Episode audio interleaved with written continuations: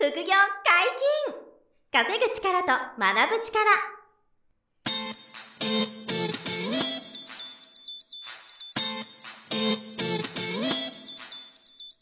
この番組は稼げるようになりたいを叶える副業アカデミーの提供でお送りいたします。副業アカデミーはあなたが副業で稼げる状態になることにコミットしたスクール。初級コースから上級コースまでさまざまなジャンルの副業ノウハウを学んでいただけます詳しくは副業アカデミーで検索くださいこんにちは、小林正宏です。山本博史です。よろしくおはい、願いします。お願いします。本日のゲストも、副業アカデミー不動産投資講座の認定講師、増子陸香先生です。よろしくお願いします。マスコです。よろしくお願いいたします。はい。よろしくお願いします。今日のテーマなんですけど、はいはい初めて不動産投資をする方におすすめの物件。うん。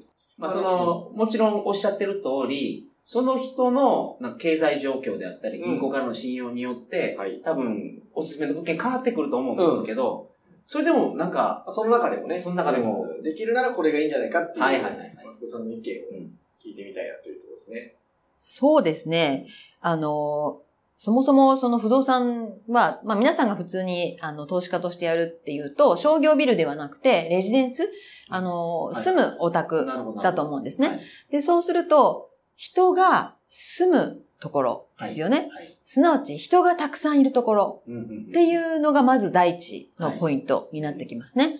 あの、地方でももちろん、あの、投資物件はあるんですけれども、人がたくさんいるところはい。だと、住居が必要ですよね。はい。なので、人がいるところをまず買うっていうところですね。なるほど。はいなるほど。まあ、すごいシンプルですけど、はい大事なことですよね。そこは、だから、あの、まあ、勉強会なんかでもよくやるんですけれども、物件を買おうと思った時に、はい人口動態を調べたりとか、まあ、地方自治体のホームページでね、はい。調べたりとか、あとはその駅に近い物件であれば、駅の1日の乗降客数を調べたりとか。はい。まあ、そういう、とにかく人がいるところでないと、はい。あの、物件を買ってもね、はい。あの、仕方がないのはで、い。満室にするためには人に入っていただかないといけないので、まずやはりエリアをしっかり調べるっていうことがね、うん。非常に大事かなとはい。思います。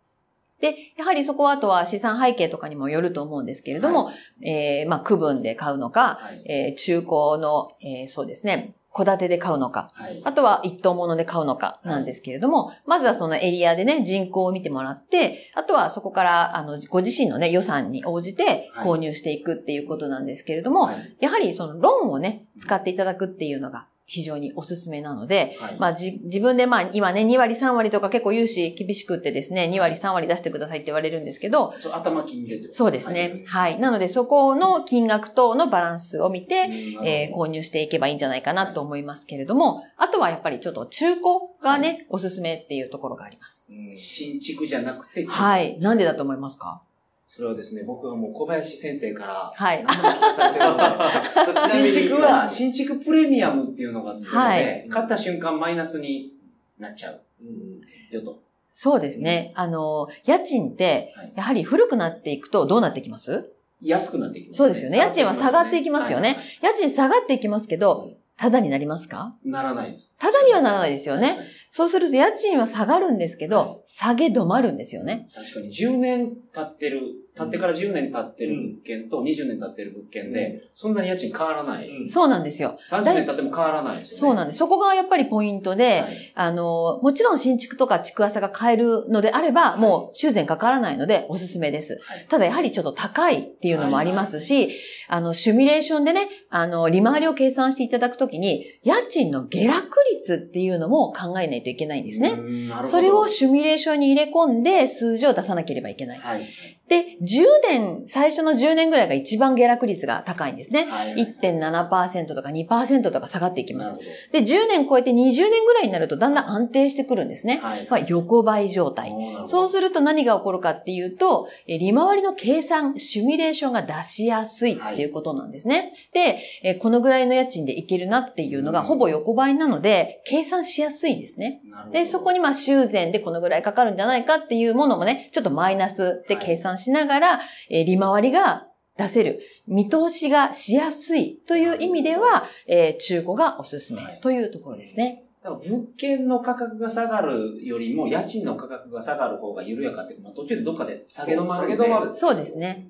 あの、ね、あの、その辺の相場っていうのがやっぱり出てきまして、はいそのエリアごとに、大体このぐらいのスペックで、このぐらいの古さ、このぐらいの建物構造だったら、このぐらいの金額っていうね、相場ができてくるんですよね。で、その相場に沿って、もう家賃が大体決まってきますので、あの、計算できていくってことなんですよね。数字が叩けるっていうところですね。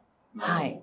物件の金額も一緒ですけどね。はいあの、不動産の中古のアパートが、い築30年で1円ってことって、100%ないですよね。あの、どの立地でも。はいはいはいだから、その物件の価格もやっぱり、あの、はい築古になっていっていくほど、下げ止まっていく傾向はあるんですよね。だから、そういう意味でも中古の方が、はいあの、安く買えて、利回りが高くなりやすく、うんあの、価格もその、大幅な下落がしづらい。まあ、新築のがやっぱり、さっき言ってくれた通り、下落がどうしてもあると、はいプレミアムがついてるから。っていうリスクがあるからっていうんで、まあ、一等物件ですね。はいまあ特に、あの、中古がすごく、あの、いい、いいんですよ。で、区分マンションの場合は、一個前の回かな。で、はいマスク話してくれてましたけど、あの、新新築の区分マンションは、マイナス収支うんになってしまうから、あの、節税とか、私的年金を将来作るたための。まあ、余裕のあるお医者様だったらギリギリいいんですけど、うん副業でやる不動産投資としては、新築区分は非常に厳しい。はいやらない方がいいと申し訳ないけど言うしかなくて、うん中古区分の方がキャッシュフローが出やすいし、まあ値段も下げ止まってくるし、家賃も下げ止まってくるからやっぱりいいと。なるほど。なんで、区分の場合は中古が前提が基本いいと思いますし、はいで、一等分の場合は、その中古がやっぱり今言った理由で、検討しやすい。で、まあ、新築はでももちろんメリットがあるので、はいあの、やる価値もあるものもあるんですよ。うんなのでそこはちょっとバランスなんですよね。はい。まあ、あとは、あの、ご自身の出せるね、資金力っていうのにも関わってきますけれども、はまあ、ちょっと不動産投資怖いなとか、あの、ちょっと資金少なめっていう方には、あの、中古の戸建てもおすすめかなとは思います。うんはい。中古の戸建てだと、あの、なんとなく戸建てを借りるのって、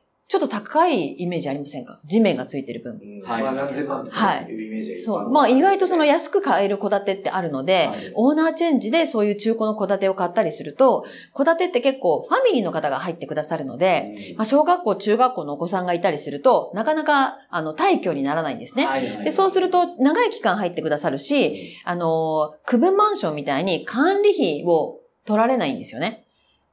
あの、区分マンションって必ずオーナーさんが修繕積立金と管理費を払わないといけないので、、それがキャッシュフローを圧迫するんですね。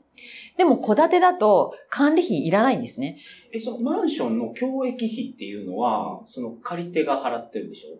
あえっと、あまあそうですね。これ。はね、あの、明細がちょっと違って、あの、入居者さんが払うのは、はい。家賃プラス教育費でなってますよね。はい。で、物件を貸してる側の区分マンションオーナーは、はマンションの建物を管理してる会社に、はい。えー今、マスコさんが言った、管理会社管理管理会社。に管理、そう、建物の管理会社にな管理費と修繕積立金っていうのを別途払ってるんで、なるほど。入居者さんからもらう明細と、はい。自分たちが実は建物側に払ってるものって明細が違うんですよ。そう。そうなるほどそう。でただ、間違いなく言えるのは、はい。その、所有しているだけで管理費とか修繕積立金っていうのを、はい。区分マンションオーナーは払ってるんですよ。うん。これを今、マスコさん言ってて。で、それが、空室になってる時も払ってるもちろんです。払うんですよ。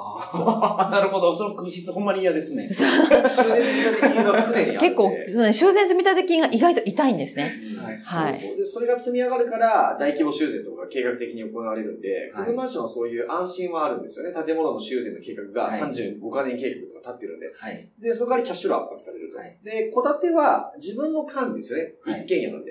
建物の管理とか誰もしないから、はい自分で管理する分、そういう無駄な積み立てとかコストはないんですよ。ないんですよ。だから利回りがいいのが多いですね。手取りが多く。下手すると、あの、入居者の方がお庭とか綺麗にしてくださるので、はい。あの、管理費いらないんですよね。庭を全部自分でね、綺麗にしてくれたりするので、で、駐車場がついてれば、駅から遠くても戦えるっていうところがあるので、まあそういう意味では、中古の区分っていう、あの、中古の戸建てもメリットはあります。で、それがオーナーチェンジだったりすると結構いい利回りであったりしますのオで、ーナーチェンジっていうのはすでに、もう入居者さんがいて、で、あの、持ち主だけが変わるっていう形ですね。はい。場合によっては本当数百万とかで、千葉の郊外とか、はい少し立地をね、5 600万とかでそう、5、600万とかで。だからまあ現金戸建てってよく言われるんですけど、まあ、あの、現金で皆さんお買い上げになるっていう感じですね。はい。僕、高知でですね、一軒家いろいろ不動産屋に聞いてたんですよ。うん。じゃあ、120万で売り出してる物件が、一軒家で、高知県で。高知県です。120万。で、もともと、すごい。えっ、と、住まれてたお母さんが老人ホームに入られて、置いとくうんうんうんと、もうなんか固定資産税とかかかるじゃないですか。だからもう、いくらでもいいから見たいって思ってたらしくて。すぐ買い手が決まって。いや、でしょうね。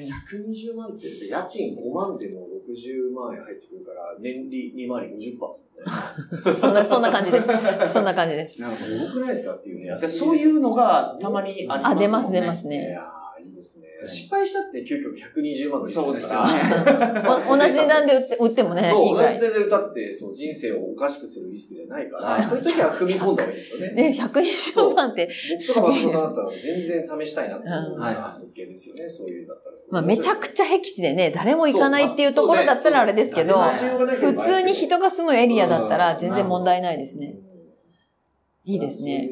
あと、まあ、さっきの家賃の話で言ったの、コロナショック以降も、はい家賃が別に下落しないんですよね。あの、レジデンス。一般の住宅の方の賃貸経営って、家賃が下がったかっていうと全然ないんですよ。いや、むしろ上げてますね。むしろ上げてる むしろ私は上げてます。むしろ今の住まいから、あんまりこう、動かないでさせないように、動かないから、あの、そんな空室が出ることも、あの、賃貸、一般のそう、レジデンスの方まあ、オフィス賃貸は店舗が行くとかはちょっとあるんですよね。はい。だけど、その、いわゆる一般の方の住宅の方の賃貸経営って、コロナショックを見て、はい。よりリスク低いなって思ってて、うんまあ、その時家賃上がれば最高ですけど、その家賃上げるのって、すごく難しいんじゃない？ですいや、もうあの、すごいフルリフォームというか、あの、クロスを全部変えたりとか、ちょっと、で退去が出た後退去が出た後に、はい、もうバーッと全部綺麗にしたはい、らもう必ず2000か3000上げますね。か。あ、まあそうか。はい。それはそうですよね、綺麗にして。る。うん。なので最初の頃に比べたら、あの、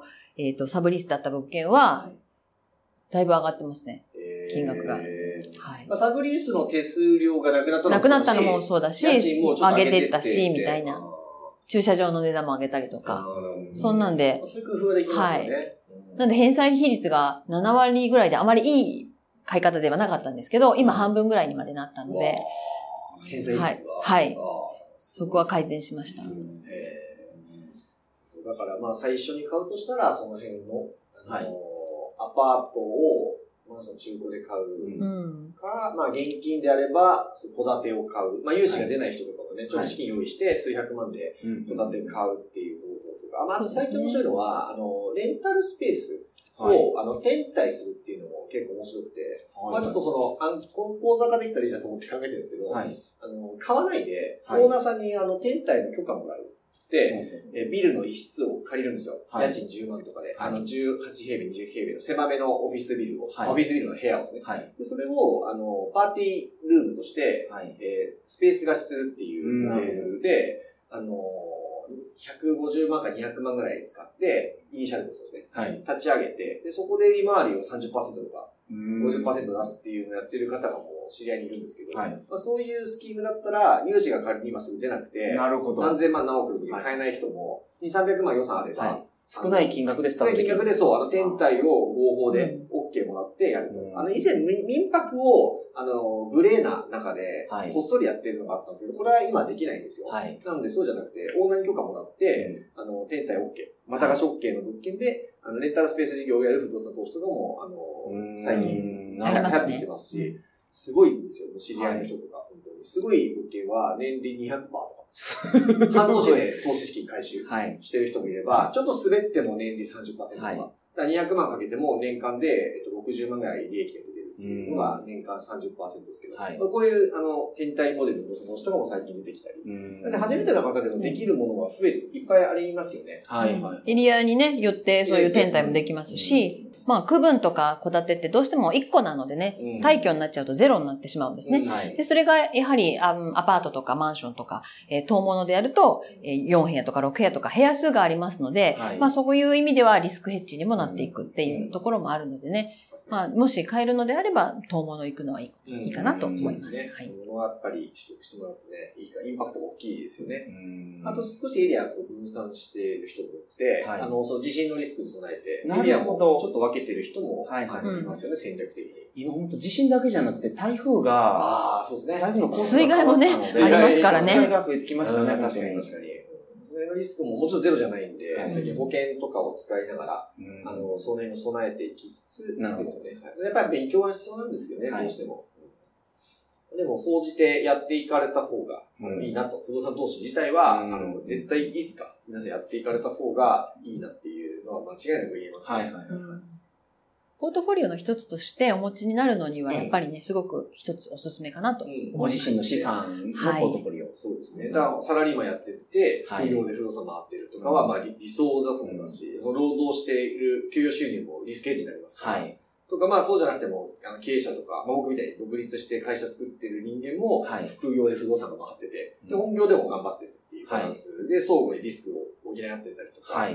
でやっぱ副業ベースで不動産投資やっていくのが一番安心ですよね。うん。他の収入源が不動産のリスクをヘッジして、でも不動産みたいなあの安定性とかはい資産価値って他のビジネスでなかなか作れないあとんで。手離れがいいっていうのあ、そうそう。副業に見てますよね。自分の時間使わないでいい。はいそれが本当不動産のかけがえのない価値なんで、うんまあ、それをなんか享受してもらいながら、はい。でもリスクも最小限抑えて、うんまあ日々のビジネスとか、あの、他のビジネスも収入も作って頑張れば、はい。まあリスクはどんどん減っていきますからね。うんで、5年10年経てば、え、こんな吹きミスさん出てきたとか、はい。あ、売ったらもう、買い値で、当時買った値段で売れば、うんもう相当キャッシュ増えるな、みたいなことが始まってくるんですよ。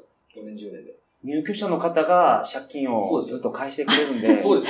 時間が経てば経つほど。はいそう。どん回収できどん楽ますね。はいで、買った最初1年とかは大変なんですよ。うん空室埋めなきゃとか、予期せぬ修修繕出たとか、はいあさっきみたいなこう入居者の退去がうんダミダミーが入ってたとか、いろいろあるんですけど、はい乗り越えて5年10年経っていくと、はいどんどんこうやっててよかったなーってうん、なるほど。思うっていうのが、はいあのありますよね。そういう意味では、あの、まあ、今ちょっと高いから、あの、慎重論っていうのもあるんですよ。はいその高いだろうと言われてるんで。それももちろん可能性あるし、これから下がるリスクもあるんですよ。ただ下がらない可能性もあるんですけど。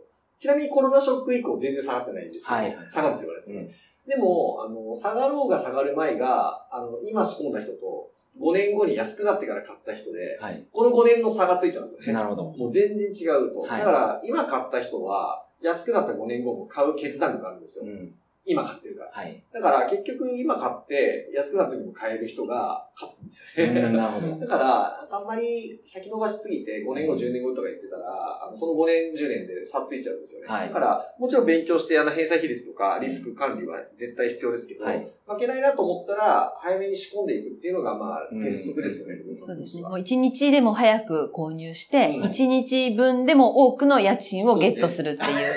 なるほど。はい。もう、機械損失を避けるっていう。ところですかね。うん。はい。それが味方になるということですね。なるほど。自分に合った物件を見つけるっていうのが結構大変なので、うん。新しい物件が出てるかどうかチェックするっていうのは、うん。まずはやられた方がいいと思うんですけど、そうですね。プラス、無料の講座が、あ、副業アカデミーであるので、はい、あの、初回セミナーっていうか、無料説明会っていうのをはい。毎月、あのやっているので、まあ、前回も言ったんですけど、マスコさんも毎月、あの、お話を対面とか Zoom でやってくれてるんで、遠方の方でも、うんあの、関東圏の方でも、オンラインでも参加できる。ではいまあ対面も良ければね、来ていただければなと思うんですけど、まあ、あと、受講生の方で、あの、マスコさんみたいに結果出す人も他にもいて、はいそういう人のセミナーも最近始まっうてるんですよ。ん、なるほなんでそういうものが良ければ無料なんで、はいまず見ていただいたら、ど。はい。あの、自分がどんな不動産投資でいけるかなっていうのが分かっていただけますし、個別面談とかも全然対応できますから、はい。まずは無料のそのオンラインセミナーとか対面セミナー参加していただけたら嬉しいなとそうですね。思います。あの、副業アカデミーのウェブサイトから、えーはい無料セミナーのスケジュールが出てきますので、そちらをご確はい、認くださいませ。ぜひチェックしてください。はい、お疲れ様でした。はいありがとうございましたありがとうございました。副業解禁稼ぐ力と学ぶ力、そろそろお別れのお時間です。お相手は小林正宏と、マスコリクカと、山本博史でした。さよなら。さよなら。この番組では皆様からのご質問を大募集しております副業に関する疑問質問など副業アカデミーウェブサイトポッドキャストページ内のメールフォームよりお送りくださいませ